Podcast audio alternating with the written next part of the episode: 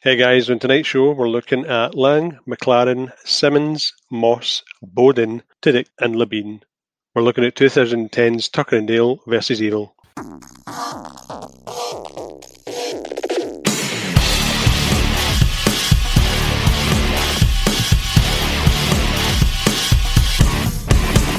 Hello everybody and welcome to 100 Things We Learned From Film. I'm Mark. And I'm John. How you doing, John? Getting there, still in lockdown. Still. Not as locked down as you guys, but I'm still for stuff.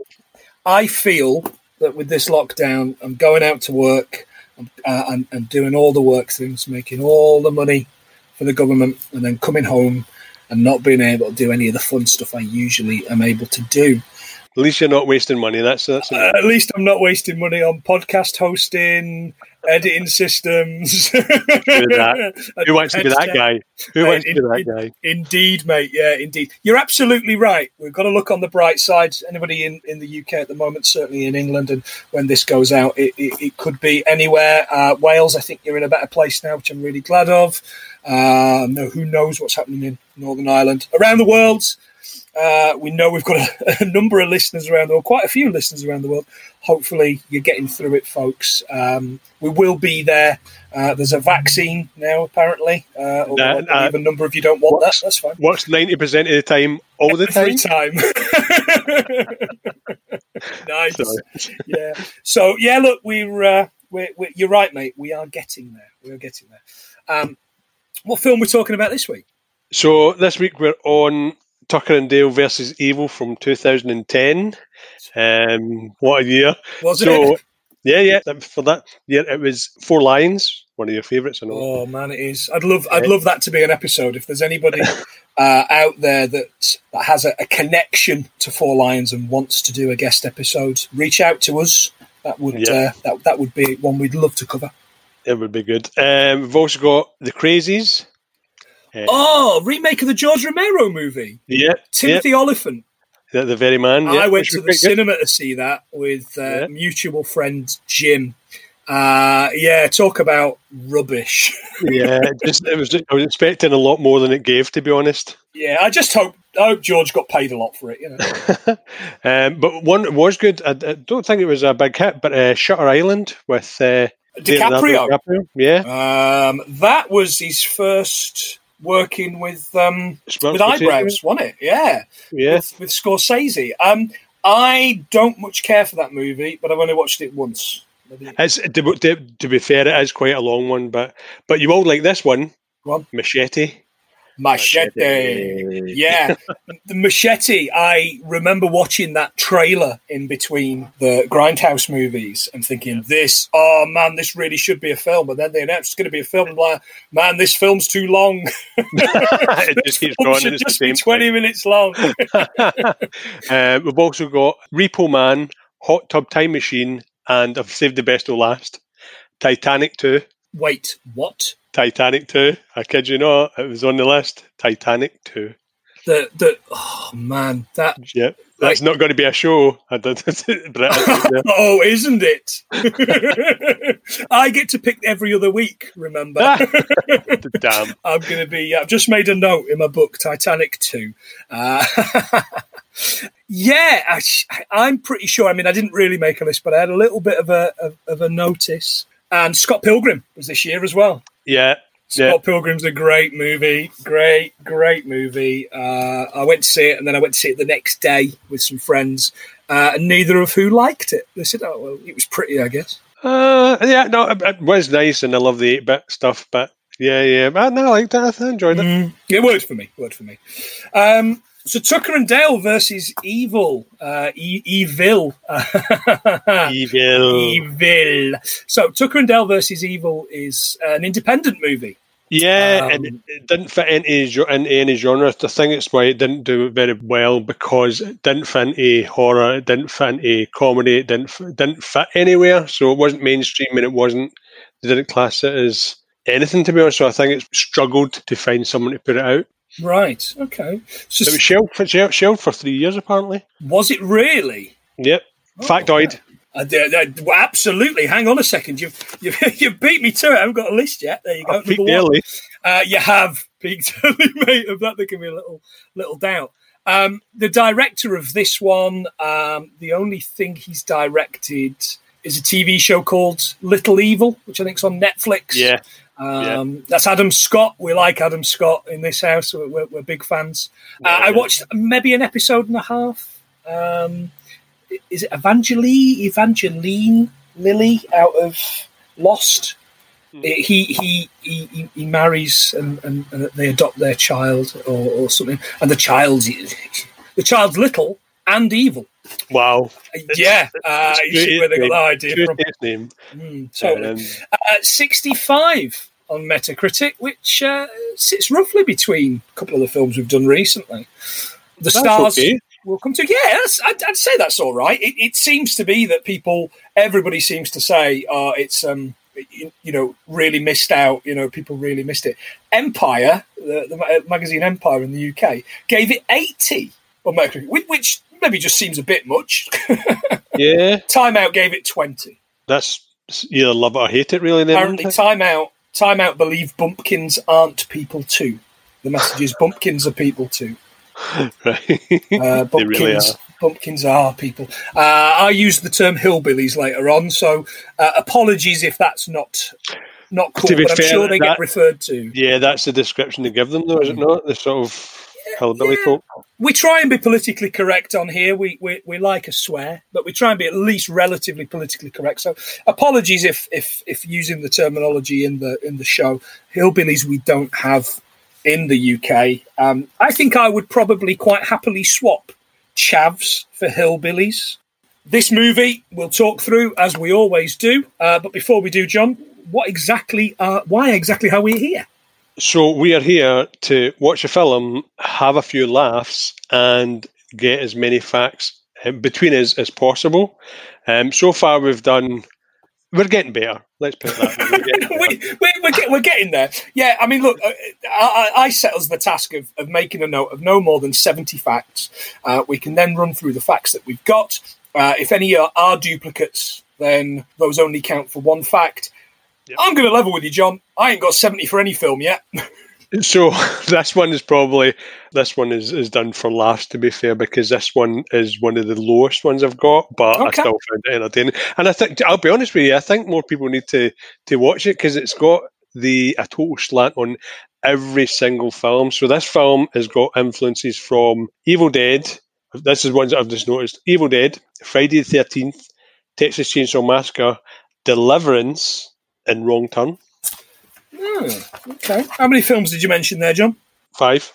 Lovely stuff. I've added 5 things to the list. That's it started well. I'll be honest, mate. It started very well. I know, right? So the Deliverance one, it wasn't I was thinking about it, but basically Deliverance is about people that go out to the wild and then start getting terrorised by the locals, whereas this is the opposite way around. It's the locals getting terrorised by...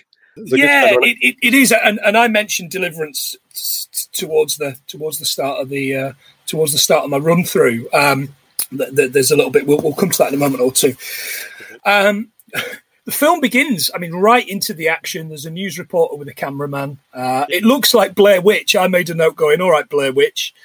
That's exactly. I think that's the what they were going for. Yeah, and she turns to the cameraman and she says, "We're going to get a Peabody for this." So I looked into what a Peabody is.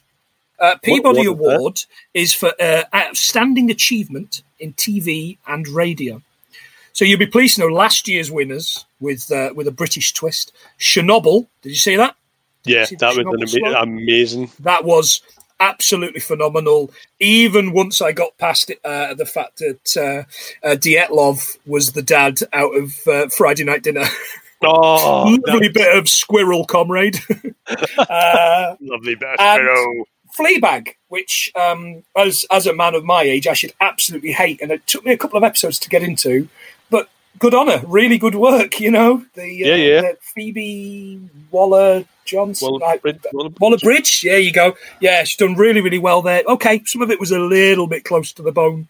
Yeah, but for me, old man. But yeah, she was. She's pretty cool. I'd never want to go to the pictures with her. No, you certainly wouldn't. Okay, granddad. So they go into this abandoned building. We later learn is a mill. They're looking for clues on these college kids that have been disappeared. Yeah.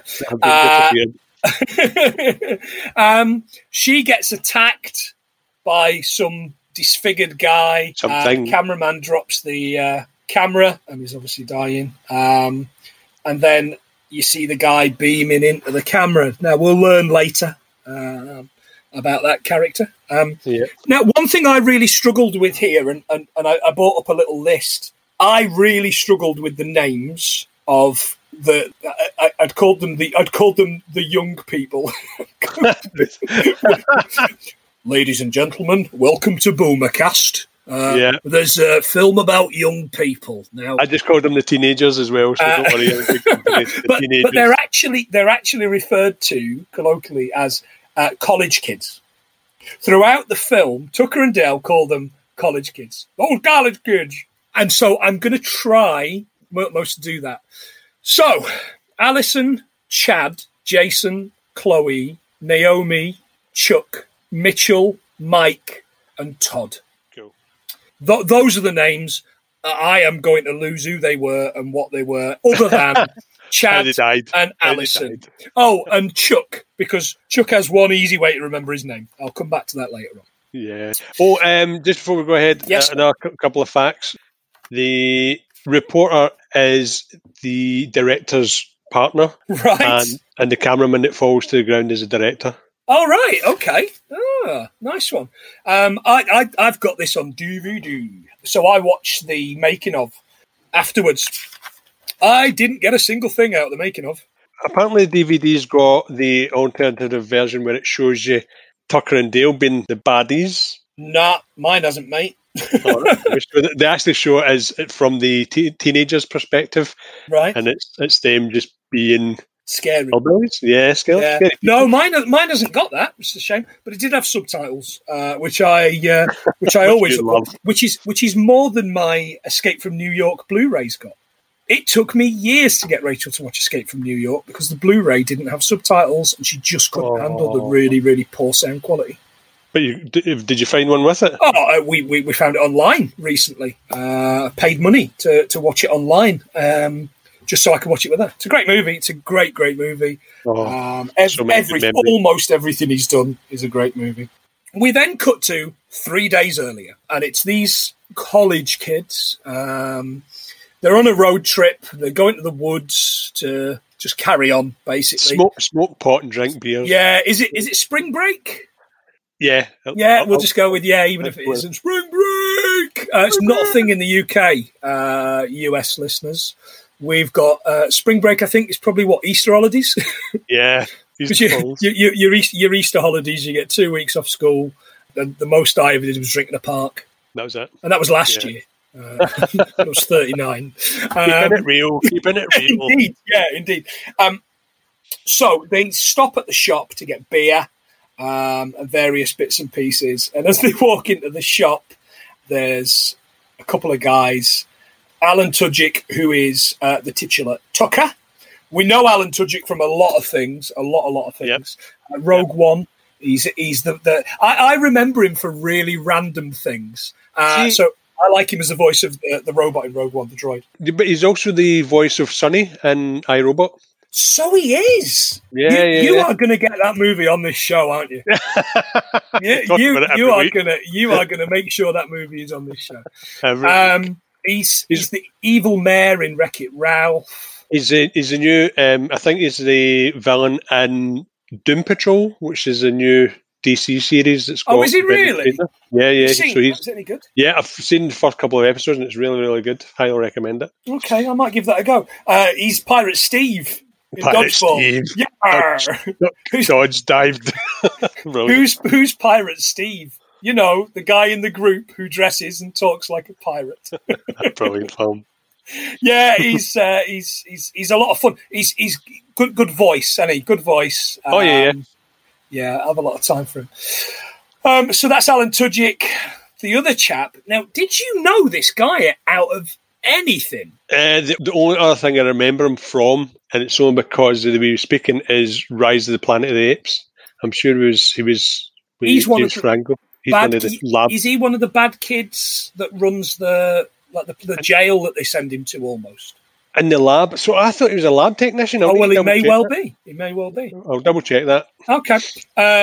But yeah, I thought he might have worked with Malfoy in that place where they send him, where they send Caesar off to. But yeah, I feel like he's that guy, you know. Oh, you know that guy. You've seen him in this thing.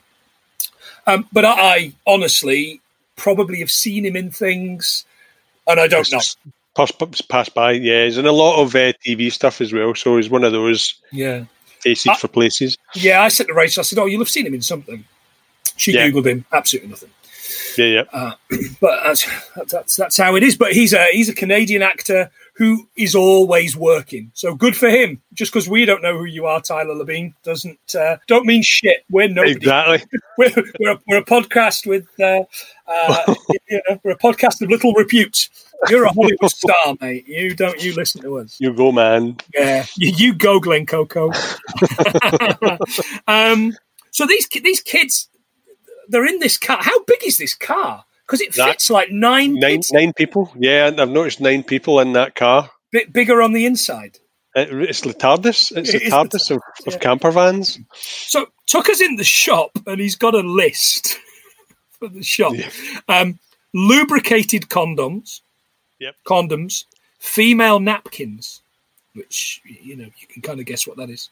And the other thing, one of the other things on the list was bailing hooks. Now, I didn't know what a bailing hook was, so I looked it up. So it's one of those big hooks which is just on a handle, you know, just on a bit of wood. And you would use it to move bales of hay. Or meat or ice and all those kind of... So that's what you would use it for. And so I know that. But what I also know, 2 facts for the price of 1, is that that's a reference to I Know What You Did Last Summer. Ooh. Because that's what he's got. Oh, he did, yeah. Old hooky hands. Yeah, absolutely. Old hooky. And I'm not talking about the bassist from New York. So... We go into the shop. Yep. Dale wants pickled eggs. He goes, I want these pickled eggs. It's a 6-pounder. And I'm not joking. Rachel's eyes lit up. That woman loves a pickled egg. Wow. Her eyes lit up. And he's working his way through these pickled eggs as the college kids are there. He spots one of them, doesn't he? He spots Alison. Alison. They're kind of... The all-round... Yeah. She's the girl next door student. Yeah, she's Katrina Bowden. I know her from 30 Rock, is what I know her from. I know her for Piranha 3 Double D with Bing Rhymes. I went to the cinema to see that with a female friend. It was very awkward. Yeah, I bet. Not quite as awkward as going to see Her with a female friend. You know, the one with the... where Joaquin Phoenix falls in love with the computer. Oh, yeah. Yeah, there's a bit at the beginning, which is, choke me with that dead cat. Choke me with that dead cat while you... That's... and that was really awkward for me, because Fiona and I didn't have that kind of relationship. Yeah. It was very awkward. So he says, oh, you know, I really like her. And Tucker says, go across, Dale. You're a good-looking man, more or less. More or less. Yeah. And I'm like, oh well, with friends like him. He says, look, be confident, be loud, be confident, and laugh a lot. Laugh at everything they say. Yeah, laugh at everything they say. So he approaches them, but he's got this massive scythe in his hand. What the heck? And he shouts across, laughing, "Going camping!" And they'll just go, "Let's go. Let's go." Yeah, absolutely superb. And obviously they run for it. You know, they make a run for it because they're scary guys. Yeah. We then cut to Tucker and Dale. We find out Tucker and Dale are off to Tucker's new holiday home, yeah, but they talk really not. See, after all that, I think with that scene, and then they come out and he tries to... chap Alison. As soon as they go away, they just start talking like normal people, talking about how they're going to get to their holiday home. yeah, absolutely. They're really kind of like, you know, I sunk all the money I've got into this holiday home, and I thought, that's really sweet. Yeah, I thought it was a good touch. Yeah, really, really sweet. And as they're driving along, they're listening to like bluegrass in the car. You're like having a beer. I made a note: car beers. Oh yeah, road beers. Yeah, back to the Crow. Yeah, road beers. But yeah, they drops. It does the typical Dumb and Dumber thing and drops a beer in his lap. Yeah, he's kind of. It looks like. Doing something inappropriate, like sucking him off. Yeah, pretty much. And then as he pulls himself up, obviously he gets caught. As he pulls himself up, his shirt's all ripped open. Yeah, it doesn't look too good. No. And the cop comes over and says, where are you going? Oh, we're going up to the lake. And the cop says, ain't nothing up there but pain and suffering on a scale you can't imagine. And I thought, oh, he's married as well. Well, it's just to be like, we're just going to decorate my holiday home. Just going to decorate the holiday home. Just before they left, and I knew I'd missed this, I did say that we would do, I'd mentioned Deliverance. Yep. The guy, Chad, shouts at Dale, squeal like a piggy, which is a reference to Deliverance, because that's the line. Ah, right. So during Deliverance, that would make an interesting episode, but I think we'd lose a lot of subscribers over that. That's just dark. Indeed. The beer that they're drinking all through the film is Pabst Blue Ribbon. Right. Pabst Blue Ribbon. I made some facts about Pabst Blue Ribbon. It was introduced in 1844, so they've been brewing it since 1844. And it's a lager beer. It's named after an award it may never have won. So the Blue Ribbon, you would anticipate, is an award at some beer trade show or something. Or horses. It could be a horse thing. Horse beers. Get your horse beers. But yeah, it apparently may not have won that because nobody has any proof that it ever won any awards. But the guy that created it started just sticking blue ribbons on every bottle, which may have cost not blue ribbons, not the chocolate bars, the chocolate biscuits that we get. That would be nice in the UK. And finally, and I have to look this one up. One of the lines in Blue Velvet. Have you seen Blue Velvet? Yep. Yeah. Dennis one of the lines was Blue Velvet a video van one? No, I think Blue Velvet was a late night Channel 4 one. Oh, right. Yeah, that's how I first saw it in the 90s. Dennis Hopper says to Carl McLaughlin's character, I can't remember his name, but says to Carl McLaughlin's character, what's your favourite beer?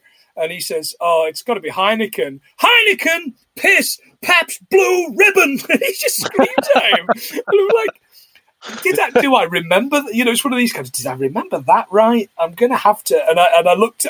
I basically put Dennis Hopper, Blue Velvet, Pabst Blue Ribbon into YouTube, and it's basically fucked my algorithm for forever. But at least I didn't write in Dennis Hopper, Daddy Wants to Fuck.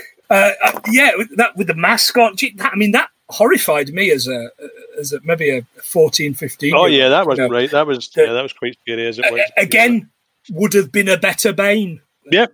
Oh, Daddy wants to war. Agreed. Right. Moving on from other people that would have made a better Bane. Again, that's going to get us losing listeners as well. So they're in the house. That's the next scene's in the house. The house is just full. The house is rotten, isn't it? It's dusty. It's a mess. It looks like the house out of Evil Dead. You mentioned Evil Dead. It's apparently it's a mock-up. It was between Evil Dead and Wrong Turn, so they've pretty much just merged them both together. So apparently that was the look he was going for. Nice. Okay.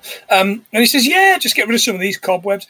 And then Dale says, "This is a palace." And I thought, again, they're such a sweet couple of guys. They're such a sweet couple of pals. Yeah. Really good guys.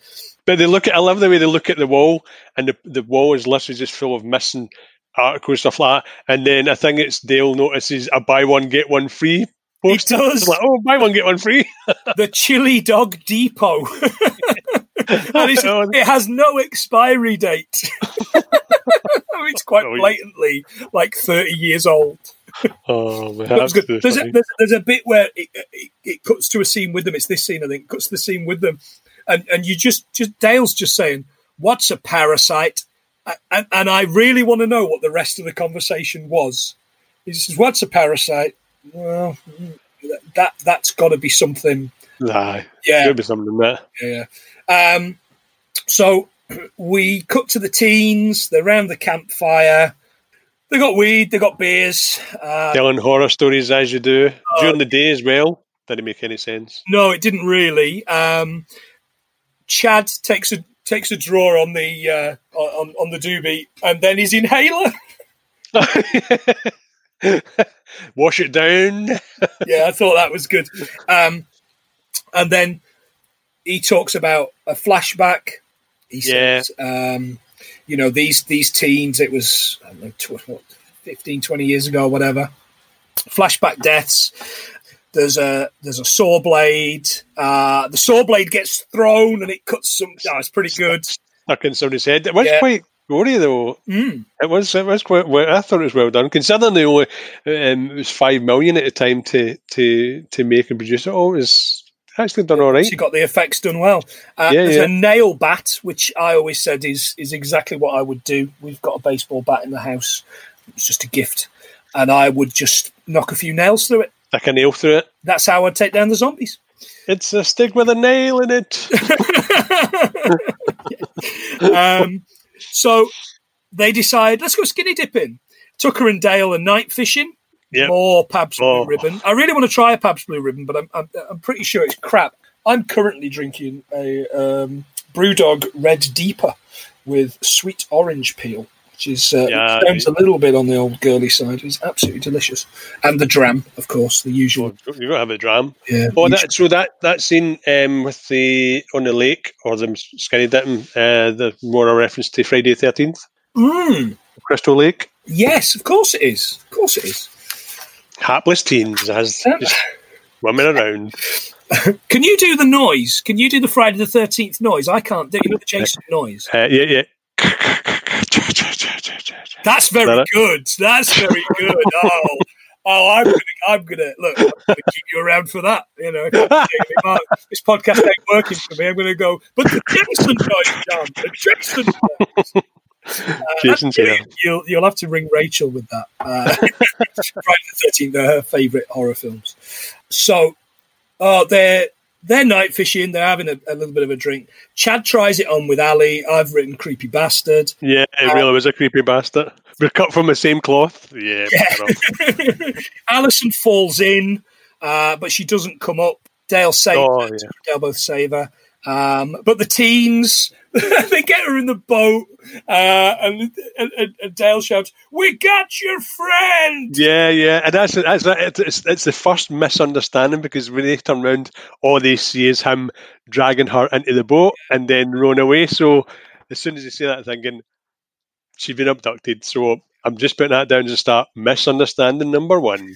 All right, we made a list of the misunderstandings. Right? Yes, yeah, we did. Glad you have. So we then move to the day, and Alison wakes up and there's a dog. The dog's called Jangers, which is a great name. It's got one eye and no teeth. Yep, it's called Weezer in real life. Oh, is it really? Yeah, Weezer. Weezer the dog. He's dissing my head. Great. So Dale makes Alison pancakes, and when he comes in, she's screaming because obviously he's the nutty guy. And he's like, "Oh, you don't like pancakes? I'll make you something else. I'm really sorry. God, I'm such an idiot." And he goes back in, and then he cuts to the teens hunting for Alison. Oh, it's just the way they like. You seen what happened? What happened is like they were eating their face off. Where'd that come from? Yeah. So. One of them says, right, we're going to go and get Alison. And Chuck says, "Why don't I go and get? We'll go to the truck. No, it's my dad's truck, or it's my stepdad's truck. So I'm going for help. Somebody wants to get the truck." And he says, "I'm going for help." And I made a note, Chuck's truck, and that's how I remember Chuck's name. Chuck. There you go. That's it. Yeah, and they get to the cabin. And some, oh, look at the cabin. Oh, my God, it's crazy. So it says, it's just a cabin. It doesn't mean they're psycho killers. That's fair. It's absolutely Don't judge. Dale comes back in with bacon and eggs and says, don't tell me you hate bacon and eggs. And I thought, well, luckily, you've not rescued Sarah from The Crow.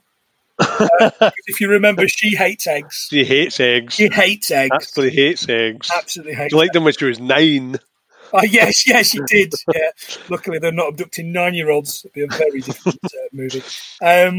Board games with Dale, I've said. I've got friends I board game with. You know, Phil, my friend Nigel as well. Yeah. Board game, Sophie. We like to board game a fair bit when we're not locked down. But I liked that, and he picks the board game. Is it general knowledge game? Yeah, it's called Trivy Up. I don't know. It's not a real game. That's my learning from that. I'm laughing just remembering the movie. I really do think it's a funny movie. Oh, it's good. So as they're playing board games, Tucker's out doing all the hard work. He's cutting old trees up with. He's chopping lumber. He is chopping lumber, and what's in the old tree?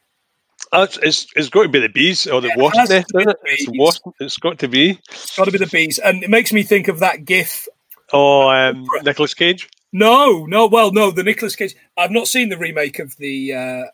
Not the bees. No, I won't watch it. Because I love the original so much. Yeah, that's quite right. I absolutely adore the original one, so I won't watch the remake of The Wicker Man. But no, it reminds me of that GIF of Oprah. You know, when she's going, look under your seats and you've all got a gift or whatever. But it's like, look under your seats and it's bees. Bees. And the gift is basically, she must put bees over and there's women crying because they've got a car or whatever. But actually, it's bees. Bees. Look up that GIF in your GIF app. It's a lot of fun. So he cuts through straight into the bees. Bees. The bees go crazy. And he absolutely crazy. And all I could think was the number of bees. I mean, look, I don't know how bee attacks work. I don't really know how bees attacking somebody works. But would they just?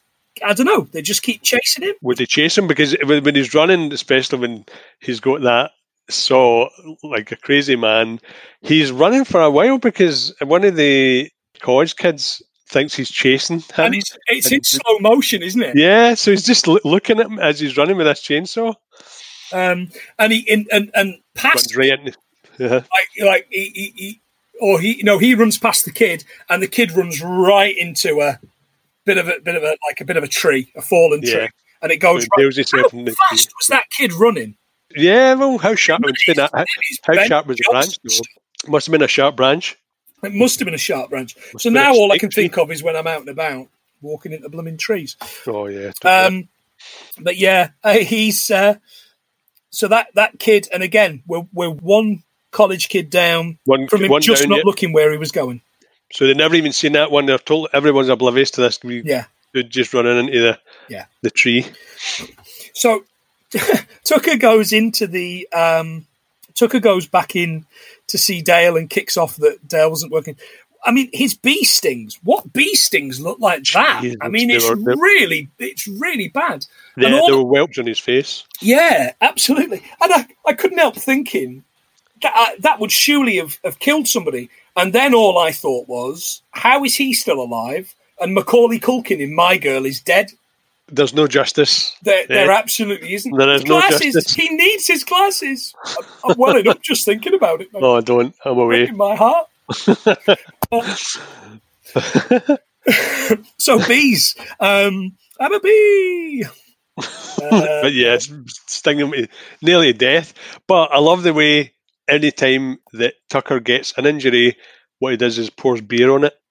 So he just pours beer all over his face. Mate, that's a great idea. Why do I not do that? Why not? But yeah, apparently it was his idea to do that if he got that, especially with the bee stings, to pour beer in his face. But I think throughout the film, any major injury he gets, he pours beer on it. Nice. Oh, I'll add that to the list. So they go outside and the college kids are there. And he and he's shouting, "College kid!" Yeah, but they're hearing him saying that he was beating Alison at the game. It was like, I was really beating her. I was nearly done and stuff like that. Yeah, so they're talking about actually beating her up. Yeah. I'll finish her off real quick. I'll finish her off real quick. He's going to kill her. Chad throws an axe, or as they call it in the movie, a hatchet. But I would call that an axe. Have you ever thrown an axe, John?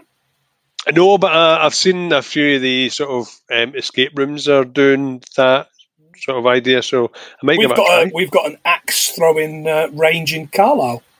Have you really? Yeah, the lumber rooms, I think it's called. Well, the lumber lounge. I don't mean to brag, but I was always quite handy with a Rambo knife. Oh, really? Like a boat? Yeah, because it had the lighter, because the handle was light. I think it was plastic, so you could put it was always light, so it was always top heavy. So if you ever threw it, it was metal. Chances are it would stick into wood. So yeah, I was quite a good John Rambo back in the day. Vietnam's still not over for you. Is that what you're getting at? Oh, you weren't there, man. You weren't there. You weren't there, man. You weren't there, man. Still fighting for it. That's.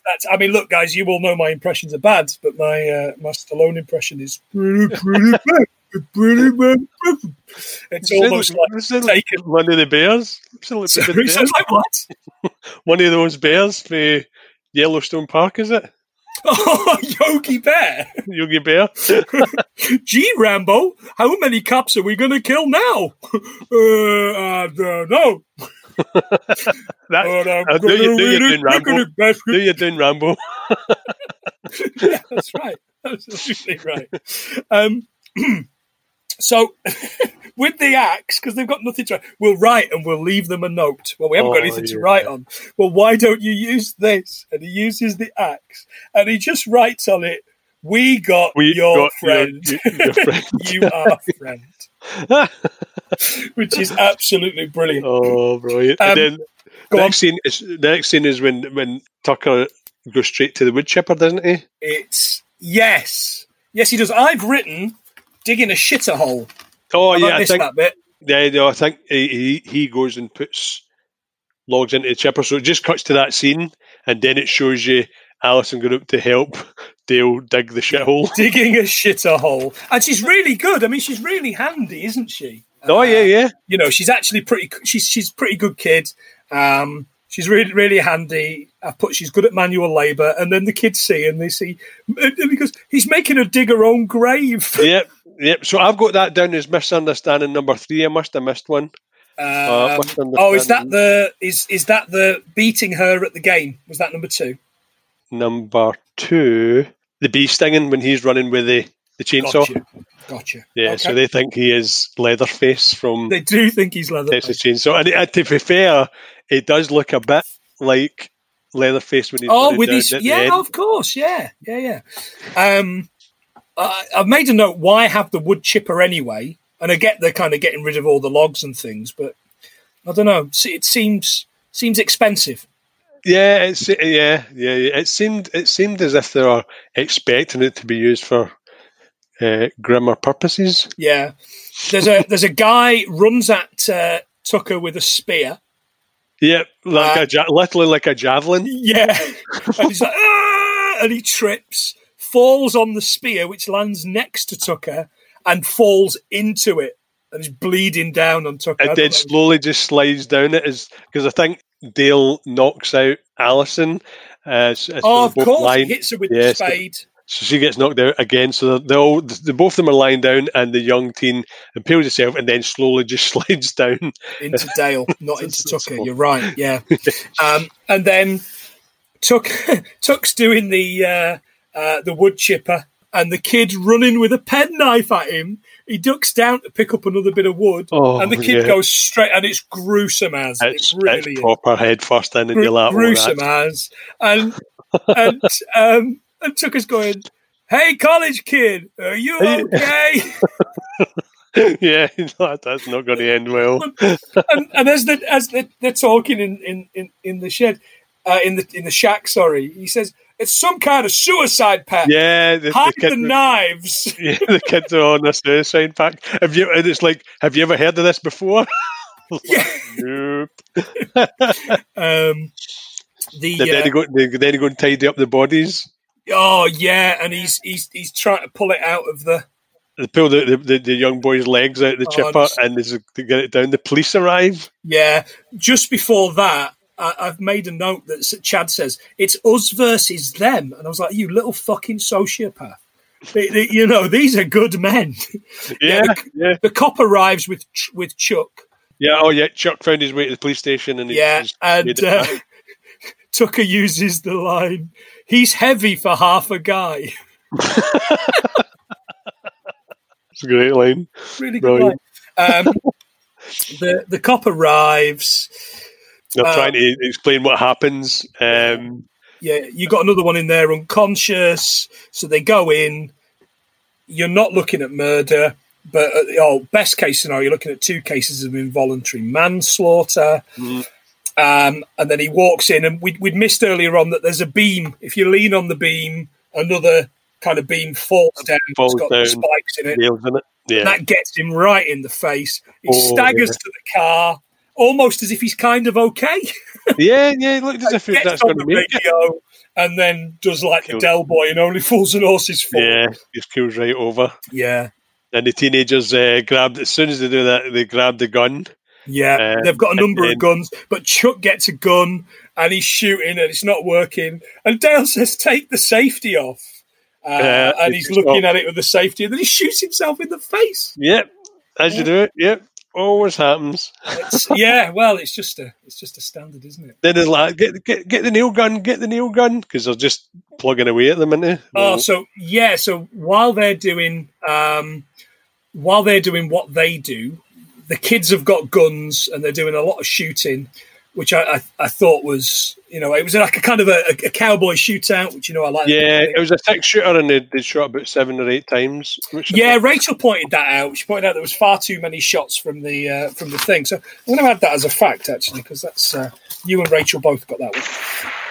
But yeah, it was. I did like the fact it was cowboy type shooting. Yeah.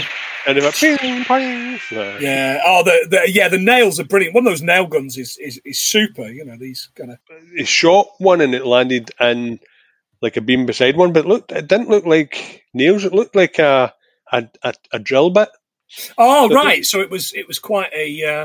It was quite a hefty piece of kit. So I don't know what they used over there, but it certainly wasn't a nail. It was some kind of screw. All right. Okay. Well, they certainly kept the kids back, and he says, "Oh, I can't fire this." He says, "Think of them like moving 2x4s." That was nice. Chad's got jangers at gunpoint. I'd written. Prick. Oh yeah. I hate that kid so much. Yeah, as soon as they took the dog courses, I hate that little creep. Yeah. So Dale makes a distraction for Tucker. He just runs, doesn't he? Yep. It does a bit of the old backyard ninja by rolling about and stuff. He does. To get the dog. He saves Jangers and gets chased by the college kids. Chad ties Tucker up and then hits him with an axe. We don't know where. So Dale causes a distraction, which means Tucker can then get out. Yep. He goes to save Jangers, and he gets him with a backyard ninja action. Yep, love it. Yeah, it's good. He then gets chased by the college kids, and Chad gets Tucker, ties him up, and uses an axe on him, but we don't know where. Next scene is Dale talking to Ali. Do they take any medication? Because I think they might be missing it. Didn't take any medication. Yeah. Chad then sends a box with a note, and he opens the box up, and it's got Tucker's bowling fingers in. And I thought, that must be pretty sad. Imagine if you'd taken the dude's bowling fingers. He'd be Jesus! All the Jesuses! Oh my! All the Jesuses! One of the questions I missed earlier on, and I need to keep making a note of these in order. He gets asked the question: in the quiz, and I was so excited about telling you about my friends that we board game with. The question is, who's the fifth president of the United States of America? And the answer is, do you know? No, James Monroe. James Monroe. People at home are screaming, "It's James Monroe, you dick!" Everybody knows, even the Irish listeners. But he was president from 1817 to 1825. Before that, he was governor of Virginia, and he was the last governor to wear a powdered wig and a tricorn hat, and he was known as the last of the cocked hats for that reason alone. Ooh, so I couldn't miss that, because that's three facts to add to the list. Brilliant. We're doing all right, John. You know? Yeah. We're doing not bad. That'd be better than I thought. We're doing not bad. So what happens next? Yeah, so they cut his fingers off, or they've received the box of fingers, which, don't get me wrong, I mean, they look actually okay. They look quite realistic, but yeah, it's like, oh, yeah. Like somebody's fingers off. To me, the Chad character just seems to be getting crazier and crazier and crazier. He is, isn't he? Yeah, he's gone beyond any of his mates. Yeah, and he's kind of leading them on. Yeah. Dale then goes to find Tucker. He finds him, and he says, "No, Dale, I think it's a trap." But he's already walked over that kind of wire. That wire, and like a, I mean, I don't know what it must have been attached to, but the wooden thing comes whooshing out and hits, like, goes into his trouser area. His area. But it's just where he's like, "This is the only time I'm glad I'm not hung like a bear." Hung like a bear. It's a great line. The college students. I've put the college kids. Find Ali. Yeah, Chad wants to burn down the place. She says no, and he says Stockholm syndrome is when you fall in love with your captor. Yeah, but it's not. He's fallen in love with she's fallen in love with the captor, but it's not quite that. It's forming an attachment to your captor, and do you know where it came from? Stockholm. You're absolutely right, John. Yeah, I think it was. Came from Stockholm in Sweden. And it was named after the fact there was a bank robbery in Stockholm. And afterwards, the hostages took the side of the robbers, not their captors, basically. So there's a fact that we both managed to just about carve out. Tucker and Dale arrive. She says, let's have some tea and talk this out, Ali says. Did you hear Tucker's line here? Just give me beer. She says, "I'll provide the finger sandwiches." Oh, yeah. But did you see what he did, though? No. The first thing he did was got a beer and poured it on his fingers. Oh, does he? Again. Yeah, I'm glad you noticed that, because it just kind of slipped me by that. He says, "Oh, no chamomile for me. It messes with my asthma." Yeah. We might come back to that. He says, "My parents were attacked by hillbillies like him. My mum escaped, but she was pregnant." And Dale says, "I'm sorry your family got massacred." Yeah. Then it all goes wrong from there, doesn't it? Yeah, there's three college kids outside. One of them comes running in with a strimmer, or as the Americans would call it, a weed whacker. Weed whacker. Yeah. "You boys been weed whacking up in my tool shed." And he screams, "Showtime, freaks!" Comes running in, absolutely belting in. Whoever he's attacking, I can't remember, moves out of the way. And Naomi. Naomi's the character that gets it in the face. Yeah. Weed whacked in the face. I've put, it's a strimmer, like Zombies Ate My Neighbours on the SNES. Did you ever play that? Yes, I did, yeah. That was a good game, and you got a little weed whacker and you could kill the zombies with it. Yeah. I put college kid to the face. But yes, it's Naomi. To the face, yeah. Chad throws a lantern. The other college kid gets it. Yeah. Gets set on fire, and the other college kid, or the blonde one on the heels, grabs a jar of water and throws it at him. But it's not water; it's moonshine. Oh, yeah, yeah. Yeah, and he goes up on fire, and it's one of my favourite things in a movie. I absolutely adore seeing a man on fire, or a woman on fire. Yeah, I love that. The note I made was, for those that don't know, moonshine, it's a clear, unaged whiskey, usually very strong. Mm. You ever had homemade? I've had homebrew, but not, I say homebrew, it was more like a sherry. Right. Oh, wow, okay. Was it good? Well, it was lovely, but my other friends for Ireland used to make the equivalent of vodka using potatoes. I was going to come to that. It's poutine, it's called. I've had that. Oh, really? Poutine, yeah. Our friends Helen and John brought some back from Ireland as kind of a bit of a joke. And 2 days later, I got my eyesight back. So that's a little bit about moonshine. Dale or Tucker shout, "Stop, drop and roll," which I thought... Oh, yeah, yes, because Chad's still in there, isn't he? And remember this, we are a public service, right? We give public service information, right, about looking both ways before you cross the road, not drinking and driving, and various other things that we've talked about in the past. Stop, drop and roll is a fire safety technique taught to children where you stop whatever you're doing, you drop to the ground, and you roll. Roll with it. You do. You roll with it. The fire-affected person rolls on the ground in an effort to extinguish the fire by depriving it of oxygen. If the victim is on a rug or one is nearby, they can roll the rug around themselves to further extinguish the flame. So, folks, if you've got a chip pan fire, like in The Crow, and you don't have and it sets fire to you, stop, drop, roll. Okay. There you go. Yeah. I was going to say duck and cover and then realised that was a clothing brand from the late 90s.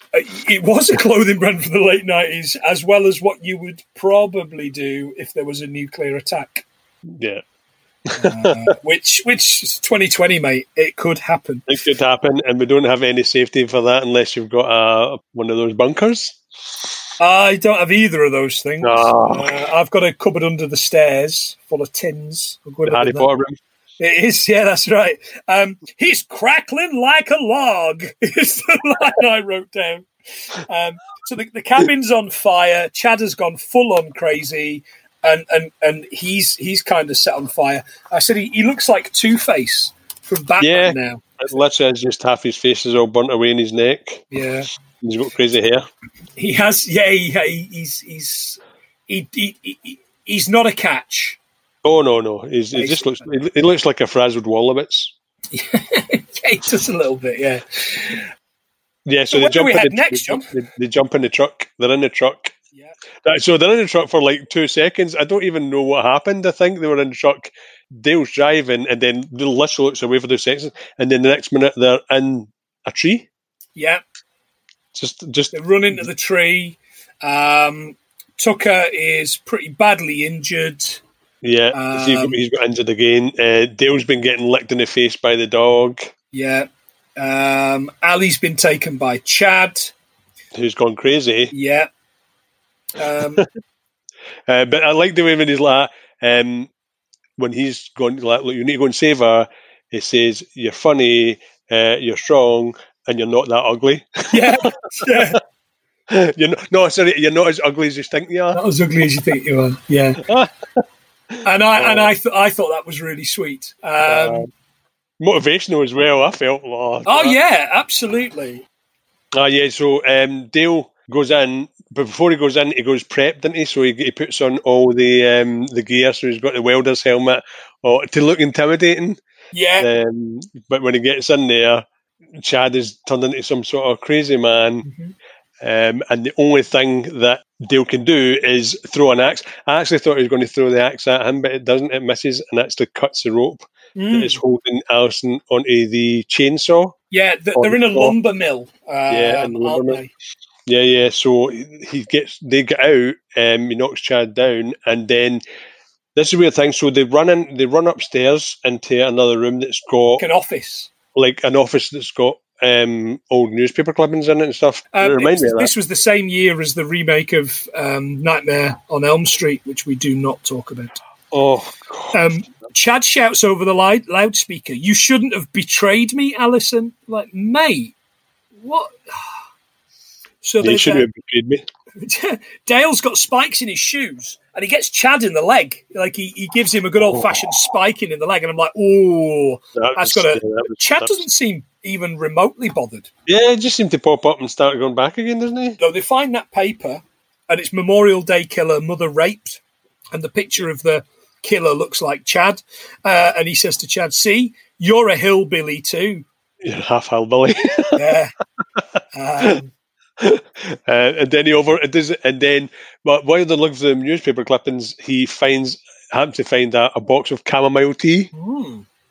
So I'm thinking, he says, "Anthemis nobilis." I've written down, probably spelt wrong, probably pronounced wrong, and he opens it and just throws it at Chad. Yeah, and then Chad's struggling to breathe. He says he'll be okay. As long as we get his inhaler, and then Chad falls out of the window, of the door, drops down a few stories. So that was... and that's it. And that's the end of the ordeal. There's a news report on TV which Tucker's watching in hospital recovering. They found my fingers, and one of them's got nail polish on. Quite plainly, wasn't one of him. That was brilliant. And he basically says, you do stand a chance. Everything I meant everything I said. And then the next scene, the very, very final scene, is Ali and Dale at the bowling. Turns out Ali's also a good bowler. I mean, she's got it all, hasn't she? She can do everything, yeah. But I love the fact that he gets a girl. But what really creeps me out is he's got an old friend, and he has an argument with some teenagers and then knocks out a teenage girl and then just starts dragging her away at the end. It's BJ. The guy's called BJ. I'd read that I'd seen that, it's the girl he wants to talk to. Mm-hmm. Yeah, He says, oh, go and talk. Go and talk to her. Tell her how you feel. And then he starts to kind of carry her, like drag her away, doesn't he? I'm like, oh, Jesus, what is with this movie? And it was really, really creepy. He buys Alison a helmet, a pink helmet, and says, I don't want anything to happen to you, so you need to wear this all the time. And she says, I feel the same way. And they kiss, and it's so sweet. And it's all over, yeah. Well, apart from, I don't know, about where it shows you that, well, that's where the news report comes from at the beginning, where the reporter gets hit, and it turns out Chad's still alive. Which opens it up very well for a second one, but I'm really glad they haven't. Well, they've tried. It's been sitting for several years, but apparently they've got a script for it. Took it to Alan and they said it's not good enough, so they've shelved it permanently just now until they get a good script. So I think they're wanting to do it. They'd be happy to go back and do the characters, but they would need a good script. But I feel the same. I'm glad they didn't rush it. Yeah, me too. I like the characters, but I don't think... I hate it when they just make any old follow-up like Titanic 2. You know how it is. 2. Zombieland 2. The note I made was it's filmed in Alberta. That's what it told me in the credits. Does Canada have hillbillies? Interested to know from our Canadian listeners. Do you have hillbillies? Is that the thing? But it's supposed to be set in Milwaukee, is the note I've made, which is the north. And I just assumed, again, I'm really sorry, North American listeners, I just assumed the idea of a hillbilly was that it was southern. It was a southern thing, like with the southern accents. Yeah. So, well, absolutely. But no, apparently hillbillies are also in Milwaukee. Milwaukee. Yeah. A couple of other things that I picked up from the movie. Don't run with knives. We are a public service broadcast after all. And the death count in the movie, including the two people at the beginning, is 11. 11 deaths. Right. Okay. I only had it down as 9. Did you miss the two people at the very, very start? Yeah, but we don't know if he died, though. That's still up in the balance. He's a crazy psycho killer. Qu'est-ce que c'est? I've got a big suit on at the minute. Shoulders. Yeah, I'd also made note, check for bees before sawing logs, but that's a bit of a... I don't think I can have... I think that's just a standard. Just give it a knock and go, what's all these things about honey? Put your ear to it and listen for the hum. Yeah, absolutely. So did you like the movie, John? I loved the movie because it literally is just a spin on. It's good to see it from a perspective of the people that we think are going to be the sort of the perpetrators of all the evilness that's going on. So it was good to see it from the other side. When it turns out, it's just basically two guys who just want to go fishing, have a good time, and then their holidays interrupted by these pesky college kids. Yeah. So I guess the point is that hillbillies are people too. Yeah, don't judge. I think she said at the beginning, we just totally judged at the beginning, but I think that really is a case of just don't judge anybody, because the first couple of scenes when you see them in the shop, they're totally different from who they are when they're sitting in that car. It's just like a total change. And that is basically because Dale is so embarrassed about speaking to Alison that he just comes across as a bit of an idiot. Yeah, he does. He absolutely does. But you're right. I think, to my mind, it's not like all of the people. So, example, Deliverance, bad uns. Texas Chainsaw Massacre, they're bad uns. I can't think of any instances where anybody else would be misunderstood. But the use of all the accidental deaths was great. I think it would make a super video game. I really do. Like the misunderstandings that are in are unbelievable. So it's just it's good ways for people to accidentally die, because that scene with the wood chipper, even though it is gross, it's a believable thing, but it just flowed nicely. It just made sense for that boy to go head first into that wood chipper. A couple of final things. Milwaukee, where it's supposed to be set, used to be the home of where Pabst Brewing was, but it is not anymore, I believe. You got any more facts that we missed? No, I'm all out. I think I peaked too soon. As I do, I always do. How many do you think we got, John? I'd like to say 25. Okay. I'd like to say 30, because we got 30. Wow, we did more. We got 30 there. We're getting there. I mean, look, we promised 100 things I learned from, and we're over 100 things now. But it's just taken us a number. Films. Yeah, it's over a span of different films. Yeah, absolutely. And look, guys, I hope you're enjoying listening to a couple of mates just talk about movies, because we certainly are. I just see that public service that we're talking about films that you'll probably never see, but it's fun to hear about them from start to finish. We try and be as accurate as we can. Sometimes we're not, but we'll get there. Yeah, of course we are. Yeah, I mean, I got some feedback on Instagram the other day from another film podcast who basically said they absolutely loved it. It was from SP Film Viewers, who are a review podcast, and the chap on there said, absolutely delighted to have watched one of my favourite films, Hot Fuzz, and learned some new things. And look, if we can tell you some new things about films you love, I'm all for that. I feel quite honoured that we can do that. We're doing our job, to be honest. That's absolutely what it's all about. If, like SP Films, you want to follow us, we're on Instagram, 100 Things Pod. 100 Things Film on Insta. We are 100 Things Pod on Twitter. And we're now on Facebook. So if you search for 100 Things We Learned from Film, we're on there. So do follow that. That's looking to become quite an active community, and in the future may even become a group.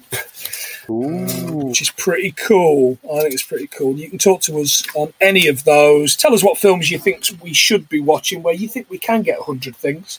Probably not things like The Passion of the Christ. I was looking at The Passion of the Christ the other day thinking, well, that's a long movie, and I'm sure we could probably learn a lot about that. But I would I've watched it once. I'd probably rip my own fingernails out before I have to watch that again. Have they got a follow-up coming, Passion of the Christ 2? Passion of the Christ 2. Passion Day. Yeah. Passion of the Christ 2, the day after Passion. So, yeah, guys, hit subscribe. We'd absolutely love a review on Apple Podcasts, please. That seems to be the only place you can review at the moment. But on Apple Podcasts, if you give us a 5-star review and chat some stuff in the notes, even if you want to tell us what we can do better, 5-star review allows us to get under the skin of other people. Share our Facebook group, retweet us on Twitter, and do some Insta action on there. Share us to your story. Get people to have a look. We'll always share clips before the shows go live, so it's a good way to have a look at what we are doing, what we're getting up to. So what's coming up? So Christmas will be coming up soon. So Christmas is coming up soon. So there will be a choice, which is probably at this point already even been made. We're recording this a few weeks in advance, so this will the choice will have probably already been made. But we will have a couple of Christmas-centric episodes, and if I have my way, it'll probably just be a month of Christmas episodes. I absolutely love Christmas. Well, that said, it's the middle of November, and folk round me have already put up their Christmas trees. I get you're in lockdown. I get you've got now else going on, but at least wait until we launch our tell us what Christmas film you want us to talk about before you put your Christmas tree up. All right. That sounds good. Good. All right, great stuff. John, thanks very much. Hope you enjoyed today. Mark, as always, it's been a pleasure. I think this one was purely done. I know we've all got 30 facts, but I think this was done because the film itself is actually a really, really good film. I really enjoyed it. So it's been an absolute pleasure speaking about it. Really enjoyed it, mate. So we have been 30 things we learned from Tucker and Dale versus Evil. I've been Mark. And I've been John. And we'll see you next week. See you later, guys. Ta-ra.